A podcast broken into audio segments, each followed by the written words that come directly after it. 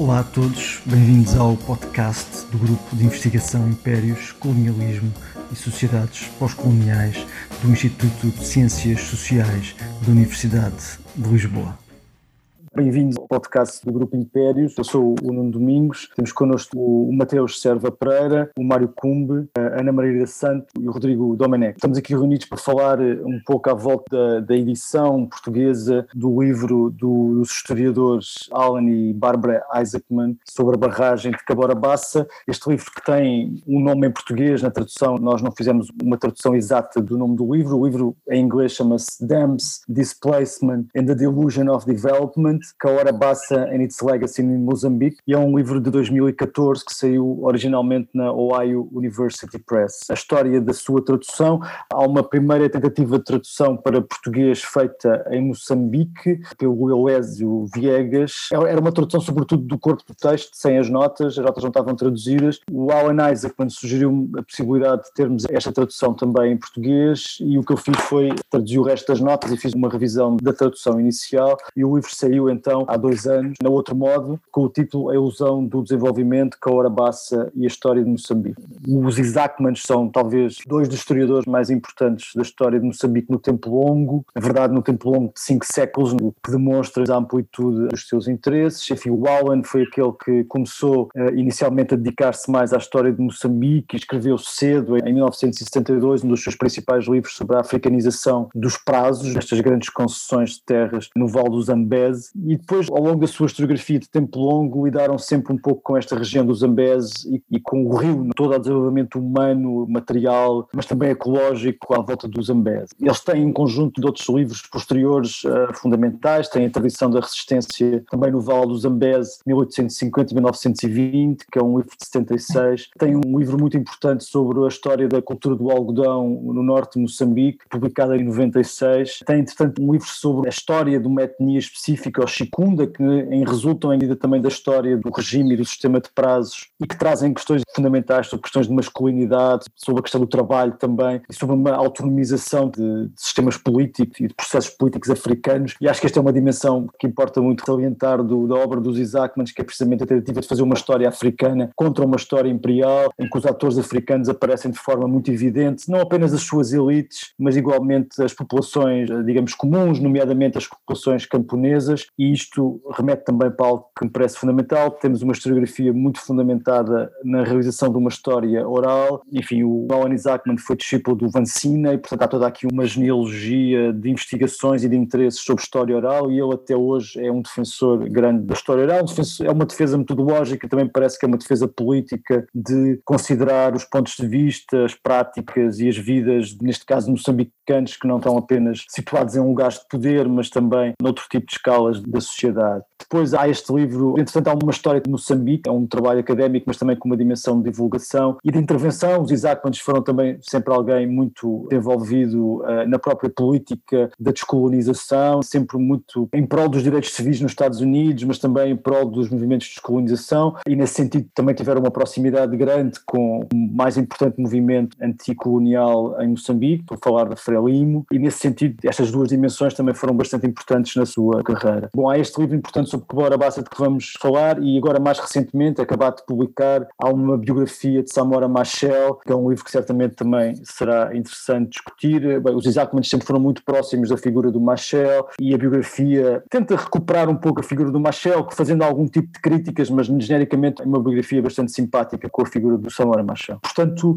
este é um olhar assim por alto e, portanto, também dizer que, que os Isaacmans deram aulas também em Moçambique, na Universidade Eduardo Mondlane.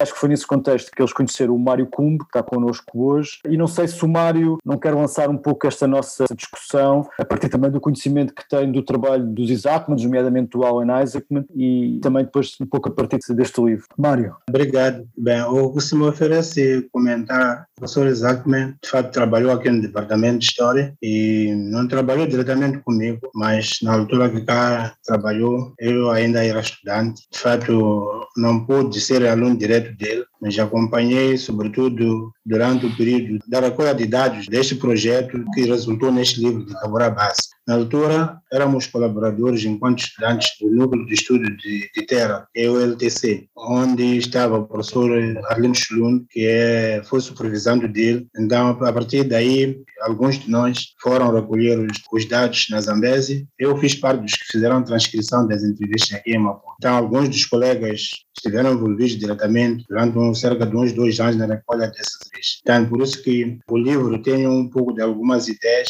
a partir dessa altura, não a partir do livro em si, como tal, que também tive a oportunidade de ler a versão do Eleusi e a versão de 2019 do Nuno. Então, indo especificamente em relação aos trabalhos que eles têm desenvolvido, o Nuno aqui esteve a resumir e concordando que a historiografia de Moçambique, de fato, tem sido enriquecida pelos trabalhos que eles têm desenvolvido e eles têm marcado posição em termos ideológicos. Acho que isso aí é, talvez, por se refletir nessa biografia do Samora Machel, porque, de fato, em termos ideológicos, eles têm uma tendência um pouco à esquerda, apoiando essa ideologia dirigida por Samora Machel. Agora, o que é que nos consegui perceber do livro? Algumas dimensões que percebi desta obra da Cabora Bassa é que, por um lado, tenta captar a voz dos camponeses que, na prática, tornaram-se sem terra, tanto foram empurrados das suas terras para poder fazer a implantação do empreendimento. E mesmo a partir das distâncias onde eles passaram a estar alocados, pelo que percebi do livro e da apresentação que ele fez aí no ICS, eles também estão a sofrer porque a umidade das suas terras, mesmo na distância em que se encontra, está sendo reduzida gradualmente, o que afeta as suas culturas. Enquanto que na altura da preparação dos projetos para a explotação da bacia, neste caso do empreendimento, só é calculada a indenização por causa da sua saída, e não é calculada a indenização pelos efeitos que passam a sofrer, mesmo estando no sítio mais deslocado. Significa que os próprios processos de indenização que são dados às populações para ceder as terras, para se afastarem, não cobrem custos que depois sofrem os camponeses a longo prazo. Então, isso é uma das coisas que faz com que eles percam e acabem entrando num ciclo de pobreza a longo prazo. Por outro lado, há aqui essa questão desenvolvimentista, porque precisamos das barragens para ter energia. E depois de termos energia, precisamos da indústria, precisamos de eletrificar as cidades e por aí além. O dilema aqui é, o que é que então tem que ser feito como meio termo? Por um lado, queremos desenvolvimento, que vem da industrialização, mas por outro, queremos salvaguardar as populações que perdem os seus direitos e ficam mais vulneráveis, são deslocados de um lugar para outro para desenvolver esses empreendimentos. E eu, a conversa que tive ainda ontem com o Paulo Lopes, que esteve diretamente lá na Borabassa, na altura do levantamento dos dados, e chegamos a um ponto em que parece que uma das grandes preocupações dos Isaac Mendes é a questão da segunda barragem que vem depois do, de Taborabás. Neste caso, é em Pandancua. Em Pandancua, parece que vai trazer muito mais impacto negativo às populações, que vai ser implementado mais a sul, em relação a onde está a Caborabás, do que a Caborabás. Mas, no fundo, o que vai fazer Pandancua é o mesmo que a Caborabás fez. Provavelmente, o fato dos Isaac Mendes estarem, entre aspas, contra Pandangua, talvez no sentido de que Pandangua vai agravar ainda mais. Isso é que se me oferece comentar neste Mário, momento. Obrigado. Eu acho que o Mário colocou aí um conjunto de questões interessantes, desde logo esse dilema que eu acho que é central neste livro, que é a questão do desenvolvimento, e o que o Mário disse ressoa um pouco ao que o Luís Bernardo Nuana também diz no prefácio, que é, ok, faz todo o sentido uma crítica ao desenvolvimento e à forma como ele foi feito, mas porquê é que nós não podemos ter desenvolvimento? O que é que retiramos desta crítica? E isso é interessante, com todos os problemas, como o Mário referiu também, também, não apenas com Cabora Bassa, mas como os projetos, que os que exatamente também falam, que estão a acontecer há algum tempo, mas que estão aí bastante presentes. E há também outra dimensão do que disse, que tem a ver com a sua participação na pesquisa e no seu trabalho a ajudar os Isaacmans, não tanto neste caso na história oral, outros colegas seus fizeram isso, mas na, na transcrição das entrevistas. E Rodrigo, querias dizer alguma coisa sobre isso? Pois sim, eu acho que uma das grandes contribuições do livro é justamente entrar nesse debate sobre as narrativas construídas, sobre as experiências dos moçambicanos, sair um pouco da meta narrativa oficial do governo, e o livro acaba por entrar nesse debate com outros autores, como o João Paulo Borges Coelho, a Maria Paula Menezes, que já vem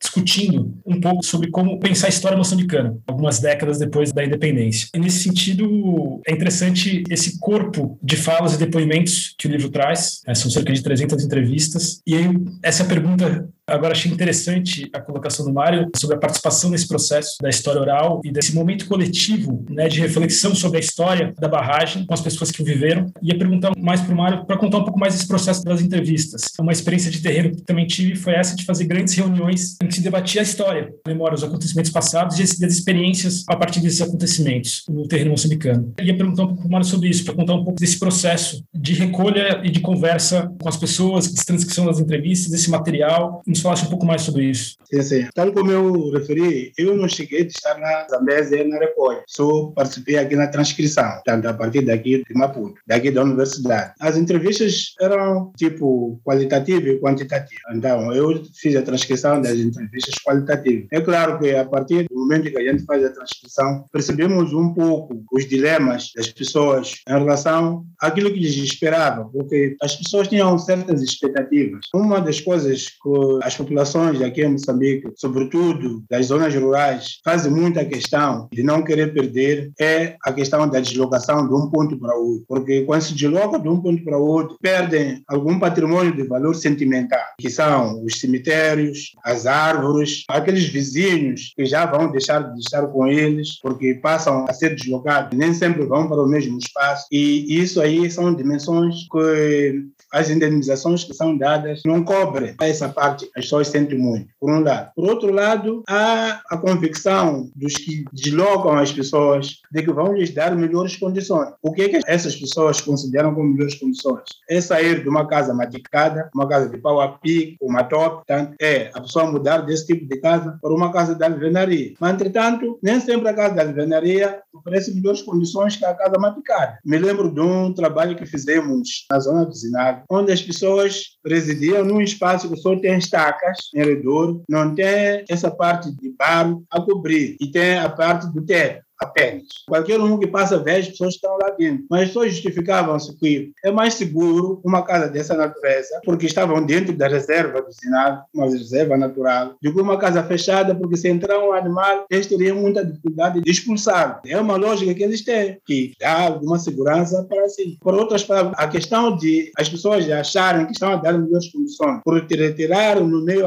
ambiente que as pessoas têm, para um ou outro convencionado ao modelo ocidental, nem sempre traz a satisfação das pessoas que estão a ser retiradas. Obrigado, Mário. Ana, não sei até que ponto é que o teu trabalho sobre as memórias da guerra no norte de Moçambique de alguma forma se articulou com trabalhos dos Isaacman e sobretudo também nesta questão metodológica. Isso foi uma das coisas que para mim foi mais interessante no livro, que foi esta tensão entre as memórias pessoais que vêm um bocadinho da história oral e que são passadas através de experiências e da contagem da história, da, da referência ao passado passado e as narrativas oficiais da construção da barragem, do pós-independência, da articulação entre as várias forças que são muito claras no livro em relação à barragem. Uma das coisas que é mais interessante em termos da história oral e daquilo que aparece no livro e que tem a ver com esta tensão são os vários momentos históricos que são referidos e a nostalgia em relação a um passado que, a partir de uma certa altura, adquire quase um aspecto mitológico, um aspecto de perfeição que não estava necessariamente presente na altura em que foi vivida. Isto é uma coisa que era muito forte também, por exemplo, e, e que eu vi muito no meu trabalho, esta, esta divisão em períodos históricos e referências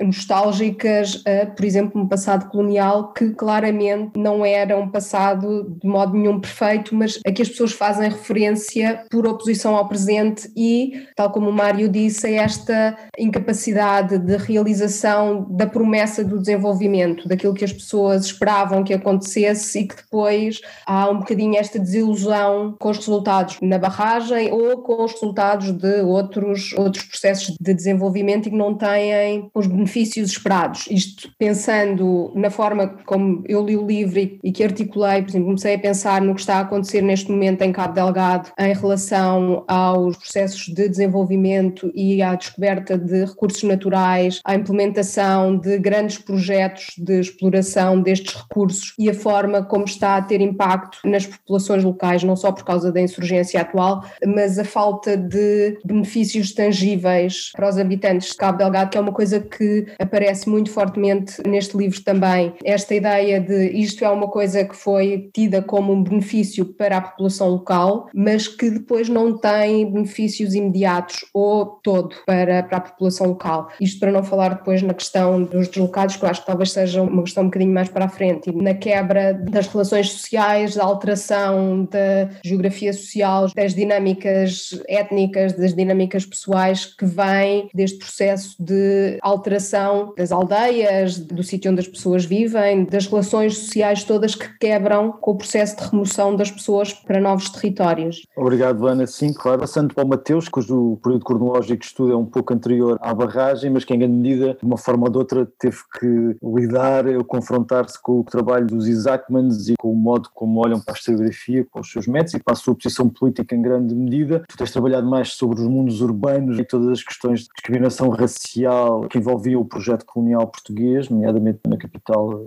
Moçambique, então Lourenço Marques. Não sei, queres dizer um pouco também sobre o livro e sobre a obra dos Isaacmans de forma mais genérica? Sim, primeiro eu gostei muito de ouvir a experiência do Mário nesse trabalho. É enriquecedor perceber como que o livro vai sendo construído também ao longo do tempo. Eu acho muito interessante nisso. Uma coisa que eu acho que ninguém aqui falou até agora é que eu gostei muito do livro. Parece consenso, mas é importante afirmar. Assim, eu acho que é uma, é uma obra que é publicada e passa a ser referência para qualquer pessoa que quer estudar a história moçambicana dos últimos 500 anos. Tem um ou dois capítulos grandes sobre o Vale do Zambeze, que pegam uma longa duração nessa região de Moçambique. E um pouco que a Ana, o Rodrigo, o Mário, o Nuno já têm falado bastante, eu acho que tem uma riqueza metodológica que deve ser louvada, assim, dependente de, de enfim, das conclusões possíveis e que a gente tem vindo a destrinchar ao longo da, da nossa conversa, porque a capacidade que os autores têm de cruzar documentação escrita de um período cronológico gigantesco, de diferentes arquivos, com uma experiência de trabalho coletivo, com alunos, professores e participantes dessa história. Eles, inclusive, são os sujeitos participantes dessa história. Com os testemunhos orais essas fontes escritas, e produzir uma análise e uma interpretação que cruza essa documentação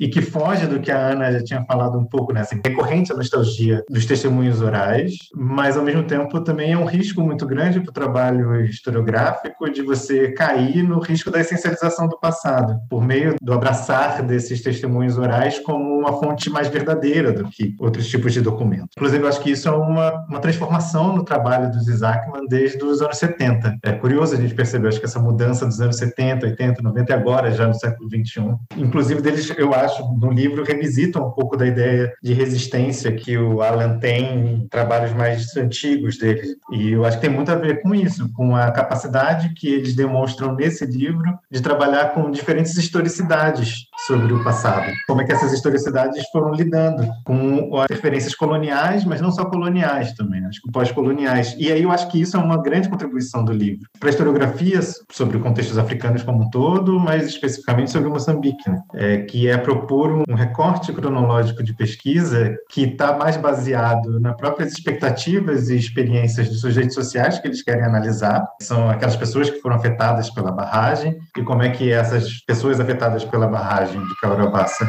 é, lidaram com essas mudanças, com essas transformações ao longo do tempo, e as narrativas macro-oficiais, mas que cruzam tempos históricos distintos. Né? O colonial e o pós-colonial avançam em semelhanças e diferenças que são fundamentais. Né? Tanto que o livro não tem um recorte cronológico na capa, né? não é aquela coisa clássica do, do historiador. Independente dos, das transformações, eventos e macros, marcos políticos que são fundamentais e econômicos, a preocupação deles de estudar a partir dos de baixo e a relação desses de baixo com os de cima, independente de quem são esses de cima, promove e produz, eu acho que um exercício historiográfico sobre o passado moçambicano, o passado africano, que é para ser louvado e estudado assim, com muita atenção para outras pessoas. Matheus, fala aí, Rodrigo.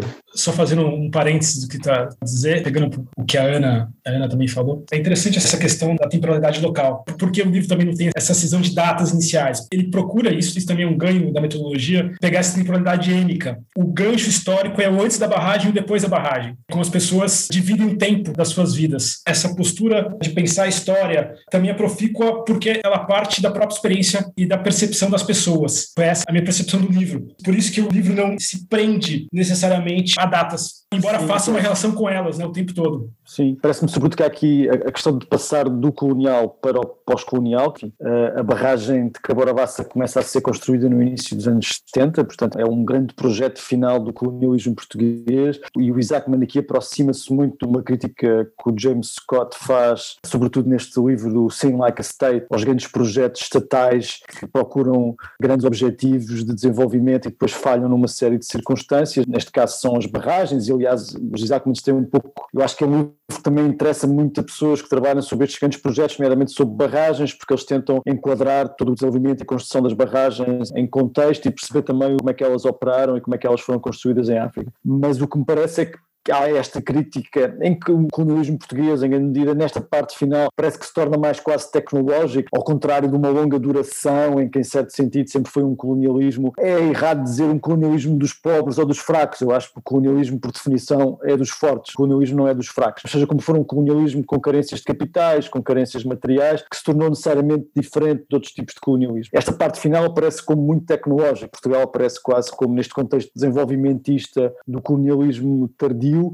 e claramente há uma, uma relação colonial de extração, há uma relação colonial de vários tipos de extração, não é? De extração laboral, de extração das terras, de extração do rio, de extração das vidas das populações, mas depois ao fim do colonialismo há uma relação neocolonial, Portugal continua a garantir a posse da barragem, mas depois há outro tipo de colonialismo que é o colonialismo do vizinho, da África do Sul, de qual eh, Moçambique depende, e estes vários níveis de exploração parecem bastante interessantes. E uma África do Sul já então governada pelo ANC, por proximidade grande em relação aos governos da Frelimo, seja como for, esta ideia de um colonialismo contemporâneo do, do grande vizinho sul-africano, que é uma sucessão de formas de dominação que estão presentes na história da própria barragem. Ana? Isso foi uma das coisas que eu acho que, que é extremamente importante, que é esta continuidade do tempo histórico e que aparece muito claramente. Há formas de dominação do período colonial e do período pós-independência que apesar de serem períodos diferenciados, há uma série de continuidades em termos de narrativas de desenvolvimento e narrativas de poder que aparecem bastante claramente, eu acho que, que no livro e que depois têm a ver com outros trabalhos, não só em relação à questão das barragens que eles referem e com quem dialogam, mas trabalhos de antropólogos e historiadores moçambicanos que falam um bocadinho destas questões de continuidade. Queria aproveitar para fazer uma pergunta ao Mário, voltando um bocadinho a esta questão do desenvolvimento e é este dilema de que há claramente neste livro uma crítica ao desenvolvimento e ao modo como a barragem representa uma concepção errada de desenvolvimento, mas a certa altura, e parece que é isso que o Luís Bernardo Noana sugere na introdução, parece que a crítica ao desenvolvimento quase que sugere que a África não precisa do desenvolvimento porque tem as suas próprias formas de funcionamento. Como é que o Mário, bem com a, com a sua experiência enquanto moçambicano, alguém que atravessou, apesar de tudo, já umas décadas de história de Moçambique, como é que o Mário olha para esta questão do desenvolvimento? Bem, eu penso que essa questão do desenvolvimento, tal como estava a dizer a Ana, é um dilema e faz parte também dos meus argumentos na tese que estou a fazer sobre a história de pesca, porque mesmo analisando como a minha cronologia é partir da Companhia de Moçambique, depois atravesso o Estado Novo e vejo o período da Frelimo até quase 92, praticamente as políticas que foram implementadas em relação à área da pesca artesanal, que é o meu objeto de estudo, não diferem muito entre um tempo e o outro, ou um Estado e o outro, porque o que está em causa é sempre o cerne do capital. Capital é que sempre está em frente para procurar várias maneiras para poder extrair o máximo em relação aos produtores. Neste caso, no meu trabalho sobre pescador artesanal. Agora, indo para a questão do dilema de desenvolvimento. O problema é que o dilema de desenvolvimento, o próprio conceito de desenvolvimento é um conceito ocidental. O que nós encontramos em África, o que provavelmente as populações acreditam é melhoria da vida. E a melhoria da vida nem sempre se coaduna com a palavra desenvolvimento. Melhoria da vida, por exemplo, o meu meu pai, quando em 69 comprou um rádio, ele achou que estava a melhorar a vida dele e de nós os filhos, porque passávamos a escutar o noticiário. Portanto, aí nós, comparativamente aos outros membros da família, nós estávamos à frente. Mas o desenvolvimento dentro do paradigma ocidental pressupõe uma melhoria em termos de infraestruturas, em termos de maneira de ser, tal como o próprio colonialismo, por exemplo, empenha-nos assimilados. São várias dimensões que nem sempre vão de acordo com aquilo que as pessoas sempre sentiam que devem ter. Até certo ponto, as pessoas acabam fazendo aquilo que agrada a quem está à sua frente. Mas o desenvolvimento aqui, por exemplo, que senti que a maioria das pessoas, voltando às entrevistas, digamos, ficaram um pouco entusiasmados, não sei se é essa expressão, hum. é a questão de a barragem ter conseguido controlar as cheias. Aquilo que era um problema até certo ponto acabou sendo do, controlado. Mas, ao mesmo tempo, tornou-se um problema, porque sentiram que a barragem controlava o ciclo das chuvas e o controle das águas, mas ao mesmo tempo a própria barragem depois produzia as cheias, porque de repente os gestores da barragem, quando sentiam que a água estava mais, abriam. Então, chegava a água às aldeias, de uma forma já fora do tempo normal, porque no tempo das chuvas toda a gente estava preparado. É possível que a chuva inunde as nossas aldeias, mas quando já é uma abertura de comportas, já o impacto é diferente. Portanto, há essas diferentes todas de análise e de compreensão que as pessoas têm em relação à infraestrutura ela como tal. Por um lado, veio benefício, mas por outro lado, ficam surpreendidos porque não são elas que decidem quando, por exemplo, se fecha a comporta e quando é que se abre. Mateus, sobre esta questão do desenvolvimento, quer dizer alguma coisa? A gente tem usado duas palavras antes do desenvolvimento. Os Isaacman preferiram usar mais a palavra ilusão, quanto que a ideia que a gente traz aqui são os dilemas desse processo. E eu acho que a ideia de ilusão que eles eles usam aqui, mais do que de dilemas, é muito pelo que a gente já vem pontuando sobre o olhar que eles propõem sobre isso, mas também a crítica à ideia de uma linearidade de progresso, como se existisse um tempo histórico linear, onde começa de uma determinada maneira e acaba de outra. Talvez a memória, essas ideias de memórias de colonização e memórias do colonialismo, seja interessante de refletir sobre. Hoje em dia eu moro em Portugal e é um discurso que me parece cada vez mais frequente, já vem de longa data na academia mas também na vida social como um todo, é de que os colonizadores levaram boas infraestruturas para os colonizados, como se isso tivesse sido um benefício do colonialismo. Nós colonizamos, fomos maus, mas pelo menos deixamos alguma coisa para aquelas pessoas. E que muitas das vezes se converte num discurso neocolonial de, bom, eles não souberam lidar com o que a gente deixou. E o livro do Alan e da Bárbara Isaacman exatamente mostra que não é tão simples assim. É uma falácia esse discurso, né? porque para quem é, que eu acho que é uma pergunta que eles fazem e que eu acho que é importante, o desenvolvimento é do que e para quem. É, e eu acho que o Nuno mostra muito bem isso na sua colocação e o livro também, né, de que esse desenvolvimento é para a África do Sul, para os engenheiros brancos europeus que vão lá trabalhar e perpetua. A barragem só deixa de ser controlada por uma empresa portuguesa em 2007 e só deixa de ser não porque ela foi nacionalizada, mas porque teve uma indenização sobre essa infraestrutura. Então eu acho muito importante esse livro para o contexto português contemporâneo, mas talvez para o contexto até acadêmico, às vezes é, europeu, de debate sobre os vestígios, os resquícios e as continuidades do colonialismo, de apresentar de que, olha, não é assim, de ah, não, tá, gente fez hospitais e estradas e somos ótimos é, colonizadores, que é um discurso também muito presente nas comparações entre os colonialismos. Eu acho que traz uma complexidade essa ideia de desenvolvimento, de infraestrutura, de vestígios da colonização, que afeta diretamente projetos políticos contemporâneos sobre as narrativas e o passado e a memória do que foi essa colonização. Pegando um gancho rápido com essa discussão do desenvolvimento, o Esmeralda Roana propõe no prefácio uma outra visão, mas é um pouco diferente, né? até do Isaac, né? que faz um pequeno contraponto, em que ele fala que a questão não é o desenvolvimento, é o desenvolvimento não sustentável. É a oportunidade, talvez, que o Moçambique independente tenha perdido, de não ter feito de Carabaça, de fato, um instrumento de desenvolvimento social. Ele faz essa pequena ponderação. Por um lado, eu acho que há dois pontos aqui interessantes nessa visão do, Roana. Primeiro, uma questão que já vem sendo colocada é a questão da melhoria das condições de vida. Aí, uma ideia que é colada à ideia do desenvolvimento, que é, é preciso o Estado, enquanto organizador social, promotor, enquanto instituição coletiva, precisa, de certa forma, promover a melhoria das condições de vida. E é interessante essa questão que nós estávamos conversando sobre a nostalgia, algumas visões pré-barragem que aparecem no livro, que ainda revelam fome, revelam dificuldades, mas que são atenuadas perto do que veio depois, pelos desastres provocados pela barragem.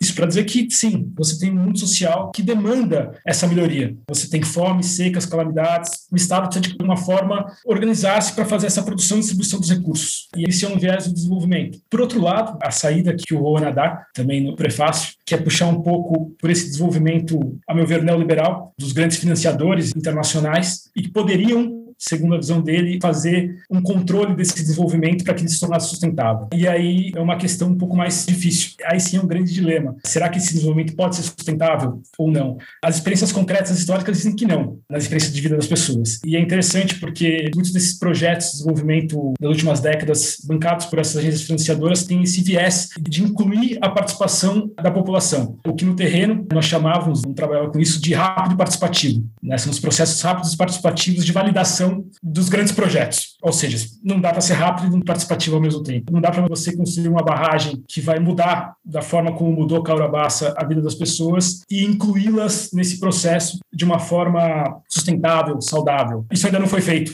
a literatura sobre essas experiências de construção ainda não são nenhum exemplo positivo. Geralmente, esses processos participativos eles são bem rápidos mesmo, eles demandam uma auscultação da, população em pequenas reuniões coletivas e públicas, se precisa a cooptação de algumas lideranças locais e a participação da população diretamente envolvida nesses empreendimentos termina por aí. Então, há esses dois pontos que o Rony levanta que me parecem interessantes. Né? É preciso pensar desenvolvimento do ponto de vista social, ou seja, é preciso que o Estado se organize para melhorar as condições de vida das pessoas. Por outro lado, como torná-lo sustentável. E aí, já na minha opinião pessoal, eu acho muito difícil. E não será com essas normativas internacionais dos bancos do Banco Mundial, da FMI, e que o capitalismo e esse tipo de empreendimento vai conseguir ser domado. Mário. Lembrei aqui de um trabalho que fizemos da pesquisa sobre o, impacto de uma ONG que se dedicava fazer furos de água nas zonas rurais, para tentar fazer ligação com o desenvolvimento. A ONG estava convencida que, ao espalhar vários furos de água, nas aldeias recônditas da província de Gaza, estava a levar para lá o desenvolvimento. Mas o que, que sucedeu? Em algumas das aldeias, onde foram instalados os furos de água, começaram a registrar muitos problemas conjugais. E quando se procurou saber o que, que estava por detrás, as mulheres começaram a explicar que o fato de terem construído o furo d'água próximo da aldeia tirava a oportunidade daquelas mulheres irem para o rio, onde sempre foram antes, onde levavam duas, três horas, ficavam lá a lavar a roupa, a tomarem banho e a cochicharem e a resolver muito mais coisas que estabilizavam os seus lares do que ter a, a ao lado. Aquilo que a ONG achava que era desenvolvimento trouxe mais problemas sociais do que antes. Eu acho que há um debate que já falámos mais ou menos um pouco todos, que é como é que se define desenvolvimento. E eu aí percebo um bocado o ano ano, a ideia de que não isto desta forma tão direta. Para os africanos a questão do desenvolvimento não é uma questão, e eu acho que é evidente que é uma questão, ela pode ser definida de outra forma. E os africanos também não é nada, porque há muitos tipos de africanos. O Rodrigo falava das lideranças tradicionais, podem ter uma ideia de desenvolvimento que não é a mesma das populações que estão sob a sua alçada, ou não, não será a mesma do comissário do partido, ou não será, quer dizer, ao mesmo tempo, a ideia de que as pessoas pessoas, não sei se posso dizer isto desta forma, será porventura arriscado. A, a, ideia de que as pessoas querem melhorar a sua vida, eu diria que é quase um universal, é uma coisa que faz parte da condição humana. Agora, o modo como se chega lá é que é discutível e a ideia de que vai existir uma espécie de unanimidade em relação a isto, ela não existe, porque os filhos não têm a mesma ideia de melhoria de vida que necessariamente que os pais, têm as mesmas ambições e sairmos de sociedades camponesas para contextos mais urbanos, que eu conheço melhor, se torna-se ainda mais complicado perceber como é que se define a questão do desenvolvimento desenvolvimento. E eu aí percebo no ano dizer que, ok, os africanos não querem desenvolvimento, porque isso não me parece que seja real. Né? Eles querem um desenvolvimento que melhore a sua vida, seja isto definido como for. Né? Eu, eu quero colocar um ponto que talvez seja uma crítica que eu tenho ao livro, que não é uma crítica muito bem formulada. Eu acho que a gente já definiu bem algumas questões do livro, mas tem uma que eu não sou a melhor pessoa para responder sobre isso, mas me pareceu que em determinado momento do livro, principalmente quando eles vão analisar o período pós-colonial, ali nos anos 80, e as ações da África do Sul e da Renamo, no tentativa de desestruturação de uma ideia de desenvolvimento da Frelimo nos anos 80, é como se tudo fosse culpa da Renamo, às vezes. Não que ele não tenha sua margem de culpa nos seus processos, mas é quase como se os moçambicanos que participavam da Renamo fossem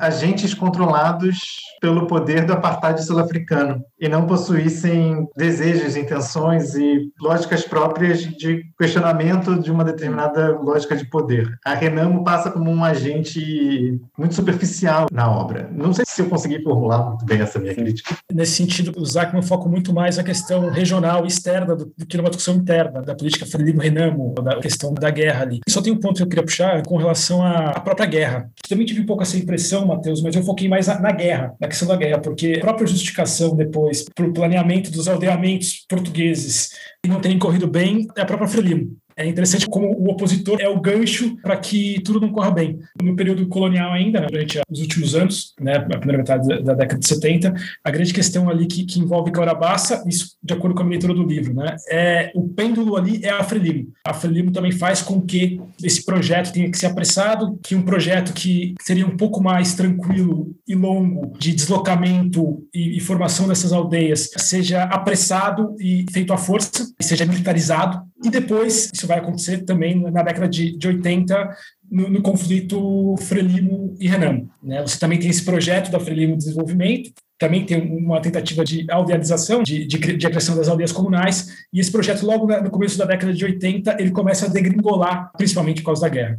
Sim, quer dizer, eu agora gostava muito de passar ao Mário sobre esta questão da Renan, mas sobretudo há uns tempos até no ICS houve este debate até, enfim, bastante cordial entre o, o Alan Isaacman e o Michel Kahn, que em grande medida representam formas bastante diferentes de olhar para as questões do conflito moçambicano pós-colonial, nomeadamente sobre eh, as posições da, da Frelimo e da Renam, enfim, sabemos que o Michel tem que trabalhar da Renam por dentro e tenta precisamente, não sei, um pouco na sequência do que o Mateus disse, dar alguma racionalidade, não apenas aos seus quadros, mas às populações que, em certo sentido, os seguiam, nomeadamente introduzindo também questões da própria história étnica, se quisermos, e, das, e dos povos moçambicanos, e sabemos, enfim, que, que o Alan Eisenman tem mais, tem uma postura muito crítica, que é científica, também é muito política, ao papel da Renamo na história de Moçambique, nomeadamente ao, ao modo como foi instrumentalizada. Não é? Eu acho que o, o teu se refere um pouco a esta imagem quase da Renamo como um fantoche de interesses exteriores, nomeadamente dos interesses sul-africanos. Mas, mas o Mário, enfim, nesta sua dupla condição de historiador e de moçambicano que já, que já lidou com isto, eu recordo-me falar consigo sobre questões da Renamo e, sobretudo, se me recordo bem também de histórias da, da sua terra de origem, não é? Em Nhambane, e portanto não, não sei se o, se o Mário quer falar um pouco sobre isto também, enfim, relacionando ou não com questão da barragem? Bem, a questão da barragem e tentando comentar um pouco também sobre a posição de Ezegman. A história oficial aqui é uma história que mostra sempre o maior peso a parte externa do financiamento ou dos ideais de desestabilização da, da Renamo do que, digamos, colocando como ênfase as ideias de alguns moçambicanos que possam não ter se identificado com a forma de governação da Frelimo. É por isso que em oposição, o Caen, digamos, quase que tenta ser o oposto daquilo que o Isaac Mendes diz em relação à Renamo. Mas o ponto assente aqui qual é que é? A Renamo tem, dentro do país, interpretações um pouco diferenciadas de acordo com as zonas geográficas. Neste caso, vou falar da Zona Centro e Zona Sul. A Renamo, na Zona Centro, provocou menos danos psicológicos comparativamente à Zona Sul, porque conotou a Zona Sul como sendo a zona conotada com a origem dos dirigentes, neste caso, de Samora Machel, Joaquim Chissano, porque foram esses que apareceram na altura e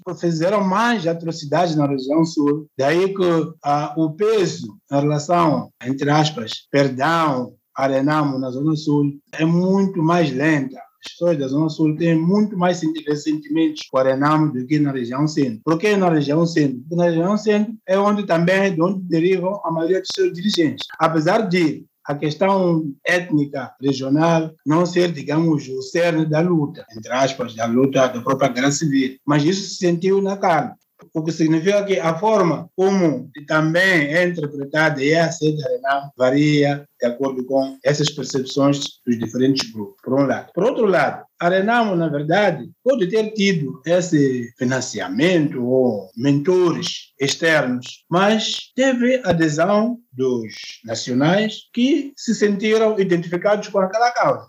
qualquer coisa sempre tem que haver alguém que começa, não é? Depois o resto das pessoas já tem. Portanto, não é essencialmente exterior que a guerra Renamo tenha sido motivada. Pode ter iniciado por lá, mas depois houve fatores internos que favoreceram que ela continuasse. E esses fatores prevalecem até hoje. Obrigado, Mário. Esta questão é interessante porque, sendo os Isaacmans alguém que estuda a resistência a partir de baixo, o que parece é que, e essa crítica é pouco na sequência do que disse o Mateus, portanto, ele parece, Isaac, eles têm muito mais cuidado com a resistência daqueles que, em certo sentido, estão do lado bom, portanto, daqueles que estão de um, de um lado anticolonial, ou neste caso anti-renamo, e parece que têm menos cuidado na investigação em relação a quem está do outro lado. Inclusive ao nível de fonte. Eu sinto, espero que não seja nenhuma veia patrioteira que me está aqui a pulsar, mas eu, por exemplo, porque é que não podia ter sido feita história oral com o colonizador? Porque é que o colonizador não tem também, digamos, direitos metodológicos a ser entrevistado e, e, o seu ponto de vista a ser visto, porque muitas vezes também o que se sente na própria forma como o poder português é visto é precisamente muito a partir de uma concepção hipercentralista e hiperdogmática, quando ela existia, e é fundamental, que não é isso que está em causa, mas na verdade havia aqui outros atores, havia outras racionalidades que também podiam ser observadas do ponto de vista da história oral, disto em relação aos portugueses, como pode ser dito em relação à Renam, nesse sentido. Porque não ouvir também o outro outro lado, independentemente daquilo que achemos que o outro lado fez, independentemente das críticas que, que possamos fazer.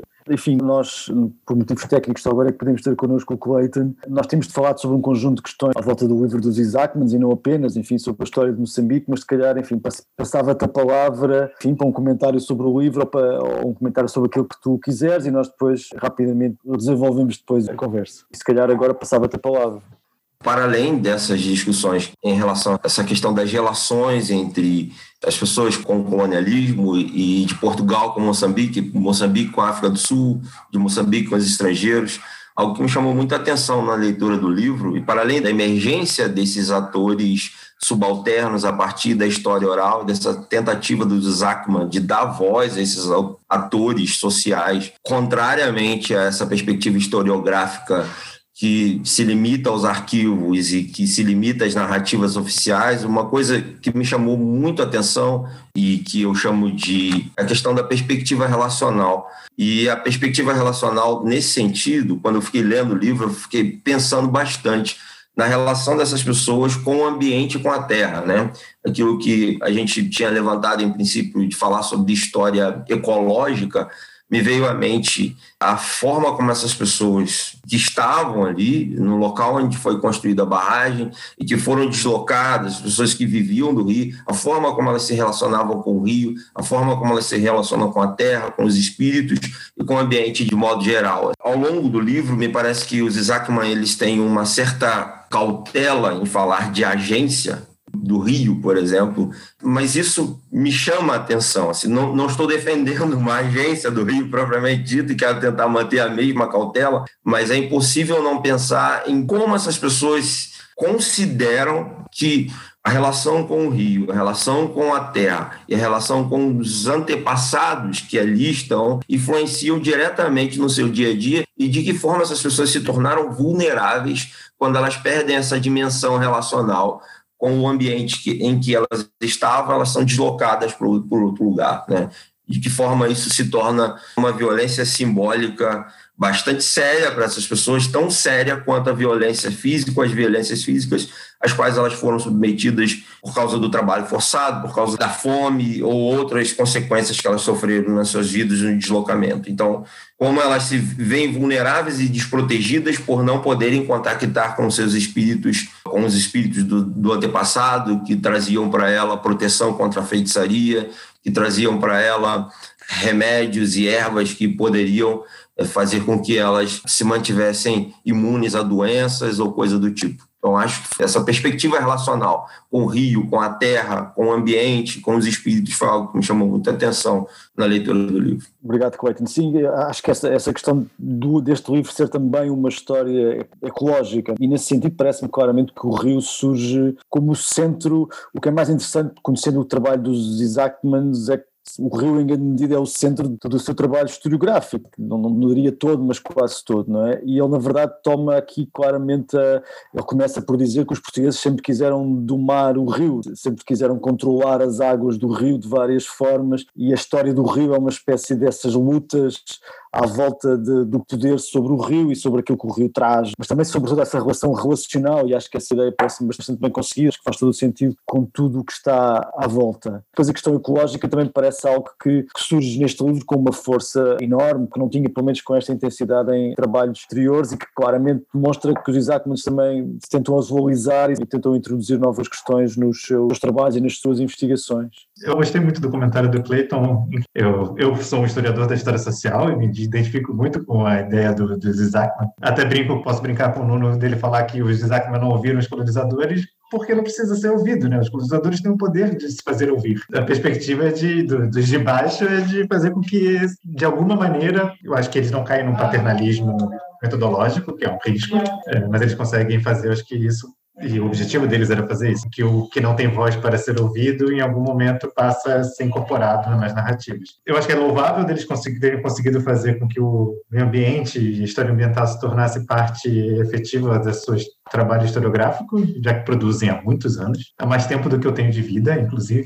Eu espero estar com esse vigor quando chegar na, na idade deles. Só, só agora respondendo ao teu comentário, tem a ver um pouco também com as questões da resistência, do modo também como é que nós olhamos para os debates, porque em grande medida, quando falava da questão do, dos colonizadores, e concordando contigo, eles estão muito mais presentes, mas não estão todos da mesma forma. E nós hoje continuamos ainda a ter, por exemplo, uma carência grande de trabalhos sobre aquilo que se chamavam os brancos pobres. Provavelmente o Mário chegou a conhecer nas periferias de Maputo, que são alguém que na verdade não deixou voz. Nós hoje temos mesmo, quer dizer, temos as fontes oficiais que falam pelo Estado e temos uma espécie de classe média de colonos que têm que hoje têm um conjunto de meios para fazer um pouco a história de uma sociedade tropical inventada nas suas cabeças, que era tudo extraordinário e era tudo maravilhoso, mas ao mesmo tempo há estratos e grupos das sociedades colonas que claramente não parecem representados e nesse sentido os colonos não são todos iguais. Nesse sentido eu acho que faz falta uma história de baixo desse tipo de desse tipo de colonos e desse tipo de portugueses, não é? Que se, como, como haveria de fazer em relação aos indianos e aos cantineiros do sertão, todos esses tipos históricos que parecem também menos representados das fontes, embora eu concorde certamente que, digamos que a carência maior que nós temos é ouvir a voz dos moçambicanos e nomeadamente daqueles que não deixaram voz, porque alguns também conseguiram, apesar de tudo, porque tinham imprensa própria, deixar alguma voz. Mas é interessante como é que se coloca, como é que se perspectiva esta questão do, de fazer uma história de baixo e quem é que, digamos, está entitled,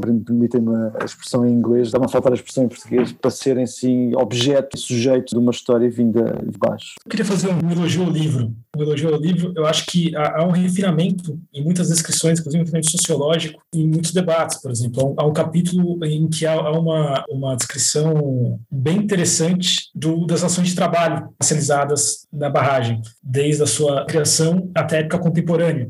E pegando um pouco essa agência do Rio que o Clayton colocou, e um pouco essa coisa da, da, da deslocação, como o livro mostra com certo detalhe as relações das populações com o seu meio ambiente. Então, as descrições sobre a agricultura, por exemplo, são muito interessantes, como a barragem veio interferir, e principalmente a, construção, a, a formação da albufeira da, da barragem veio interferir no, na produção agrícola de, de, rotação de culturas costumeiramente feita ali, o que diminuiu sobremaneira a, a segurança alimentar da população. Aquela possibilidade de ter terras de sequeiro, terras altas, as quais se pode plantar e se refugiar na, na, época das cheias, na época das chuvas, e ao mesmo tempo usufruir do leito do rio, dos terrenos aluviais, que na área, acho que do, do Mário, onde eu trabalho, chamamos de machongos, ricos, férteis e extremamente produtivos, próximos à água e que são uma grande possibilidade de comida em tempos de seca. E o modo como, como os Zachman narram essa deslocação também, que é essa deslocação simbólica, a impossibilidade de ter o acesso, o acesso costumeiro ao alimento, de, de ter a terra e as condições ecológicas propícias para produzi-lo. Eu acho que são dois pontos bem interessantes do livro. Pessoas e coisas estão sempre em movimento. E há uma tentativa, me parece, nesse longo período, de tentar controlá-las, centralizá-las, concentrá-las, urbanizá-las, mesmo do ponto de vista rural. É uma tentativa que veio do período colonial e continua até hoje.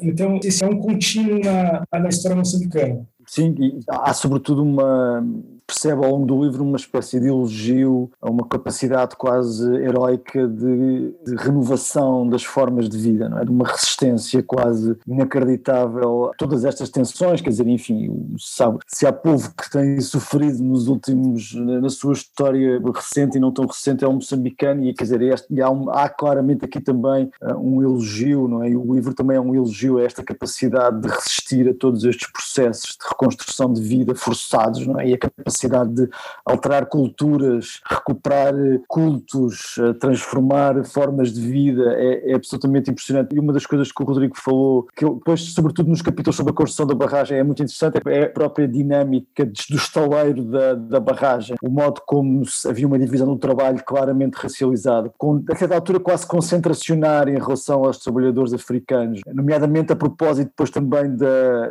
Temos temos que pensar que também estávamos numa região em que a guerra não estava nada longe e o modo como, em certa altura, com o argumento de proteger a barragem, que se criou quase um campo de concentração à volta da barragem, e eles escrevem com algum detalhe a própria forma como os diversos grupos profissionais da barragem se organizavam, desde a comodidade completamente diferenciada da sua habitação até aos seus lazeres, e isto claramente desde as fias brancas dos engenheiros até depois aos trabalhadores africanos e também não apenas àqueles menos qualificados, mas também àqueles que já tinham algum tipo de qualificação, enfim, até à questão das fias intermédias, dos capatazes, do recurso a sul-africanos para exercer o controle sobre os trabalhadores africanos, sobretudo uma economia da prostituição que começa a funcionar e que em certo sentido também altera as próprias dinâmicas de parentesco e relação em toda aquela zona e estes capítulos sobre a própria construção da barragem são bastante ricos. Clayton, mais alguma coisa? Eu estava lembrando que um dos exemplos de resistência, me parece um movimento dialético, né, de resistência diante de ações do Estado e de ações do capital, é o fato de que nos anos 80 os autores mostram que depois de todo aquele processo de deslocamento e de sofrimento que a população passou e os pescadores passaram, né, começa a surgir um novo tipo de peixe, eles chamam de capenta, e aí eles começam novamente meio que a reconstruir a profissão, as práticas de pesca. Só que, a partir do momento que eles começam a ter algum nível de prosperidade, uma companhia que estava baseada em Maputo, mas que era de propriedade de pessoas oriundas do Zimbábue, começam a operar ali e tiram a renda dessas pessoas e começam a competir novamente com elas. E que mostra também que, tomando essa metáfora do deslocamento, ela é uma ferramenta heurística que pode ser metafórica ou não, isso mostra como o recurso, e aí no final eles voltam a isso, como mais uma vez os recursos naturais foram deslocados dessa vez para o Zimbábue. Assim como o carvão é deslocado. Um só, só Sim, é, é, é, que uma das questões, aliás, que se colocou na tradução deste livro foi encontrar uma palavra correta para displacement, que não parece que deslocamento resolva totalmente a situação. Eu acho que a expressão inglesa é mais rica do que simplesmente deslocamento. Eu acho que o displacement tem quase uma dimensão carnal e humana que o deslocamento, é, o deslocamento parece uma coisa mais técnica, quase. Enfim, nós mantivemos deslocamento, mas eu acho que o displacement placement é mais forte, tem dimensões mais fortes. Sim, sim. Bom, e aí esses recursos são deslocados ou retirados. Então, mais uma vez, e aí no caso dos zimbabuanos, mas também como ele mostra no final do carvão que é retirado para a China, da energia para a África do Sul que é o que perpassa todo o livro, da entrada de outras companhias, inclusive de companhias brasileiras para a construção de uma nova barragem, na discussão de uma nova barragem. Os recursos naturais eles estão sempre sendo extraídos, as populações se reinventam e depois o Estado o capital parece que tem uma nova investida para retirar esses recursos e a população novamente se reinventa e se recusa a se deixar dominar, ser colocada nesses aldeamentos, nesses pequenos lugares que restringem os movimentos e tira a capacidade de produção de recursos dessas populações. Assim. Ana, queres acrescentar mais alguma coisa? Só esta questão que estava agora a ser referida em relação ao deslocamento e ao ajuste, à resiliência em relação às mudanças de vida, às mudanças introduzidas por estas alterações dramáticas do local de residência, da forma de residência que aparecem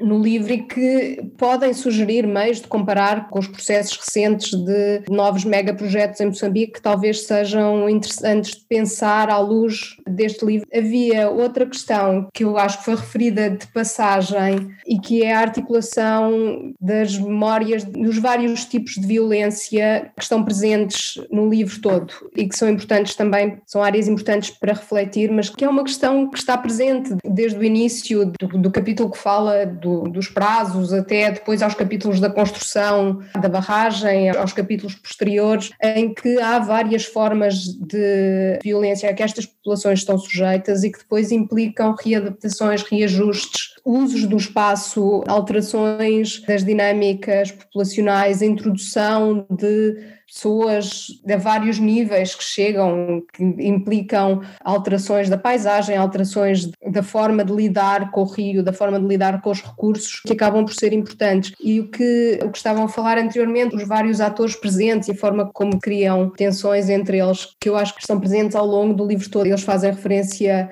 na introdução esta questão dos vários tipos de violência e que não são necessariamente só violências de forma explícita, mas que são formas de violência estruturais e que, e que eu acho que depois têm impacto na forma como as pessoas veem estes processos de desenvolvimento, tal como nós estávamos a falar logo no início, independentemente das situações de guerra e das situações mais, mais traumáticas que fazem parte desta história mais longa. Obrigado, Ana. Enfim, nós estamos a caminhar para o final. Não sei se mais alguém quer fazer alguma intervenção. Eu só queria, lembrei-me disto e achei importante, tendo em conta que isto é um, digamos, é aqui um encontro bastante lusófono na nossa, na nossa Constituição, mas é, é aqui do nosso grupo, mas é interessante como é que estas questões de Cabora Bassa e as questões de desenvolvimento também são, e, e, nesse sentido esse livro também é muito interessante para, para discutir o que é que é esta coisa da, da lusofonia e da CPLP, porque estes investimentos, enfim, foi o caso de Cabora Bassa, que é bastante específico, que vem do período colonial, mas em certo sentido, em certo sentido não, na prática prolonga-se muito para lá desse período, mas nós conseguimos encarar, encontrar rapidamente outros grandes, outros grandes projetos de desenvolvimento em Moçambique, com atores portugueses e nomeadamente brasileiros, em que estas questões se colocam precisamente da mesma forma, que são quase sempre mega empreendimentos com uma dinâmica muito extrativa e que na verdade eles acabam por ser um bocado a base profunda daquilo que anda à volta da CPLP e desta comunidade lusófona, mais do que uma certa fachada que todos nós conhecemos do encontro de culturas e da história comum e da língua e não sei o quê. É? Estes projetos são no fundo uma lusofonia prática e parece-me bastante pouco interessante e bastante pouco justa, nomeadamente neste caso para Moçambique, tanto ao nível dos grandes investimentos eh, do capital português, como os grandes investimentos do capital brasileiro, que também são fortes. E, nesse sentido, este livro é uma boa entrada também para discutir um pouco estas questões que estão muito presentes, não é? Ao nível de uma espécie de construção simbólica do que é que foi o passado imperial português e das suas diversas dimensões, mas que tem aqui, se quisermos, uma dimensão muito prática, muito visível de como é que as coisas depois na prática funcionam de forma bastante, bastante distinta. Obrigado a todos. Encerramos então aqui o nosso podcast do Grupo Impérios. Até breve.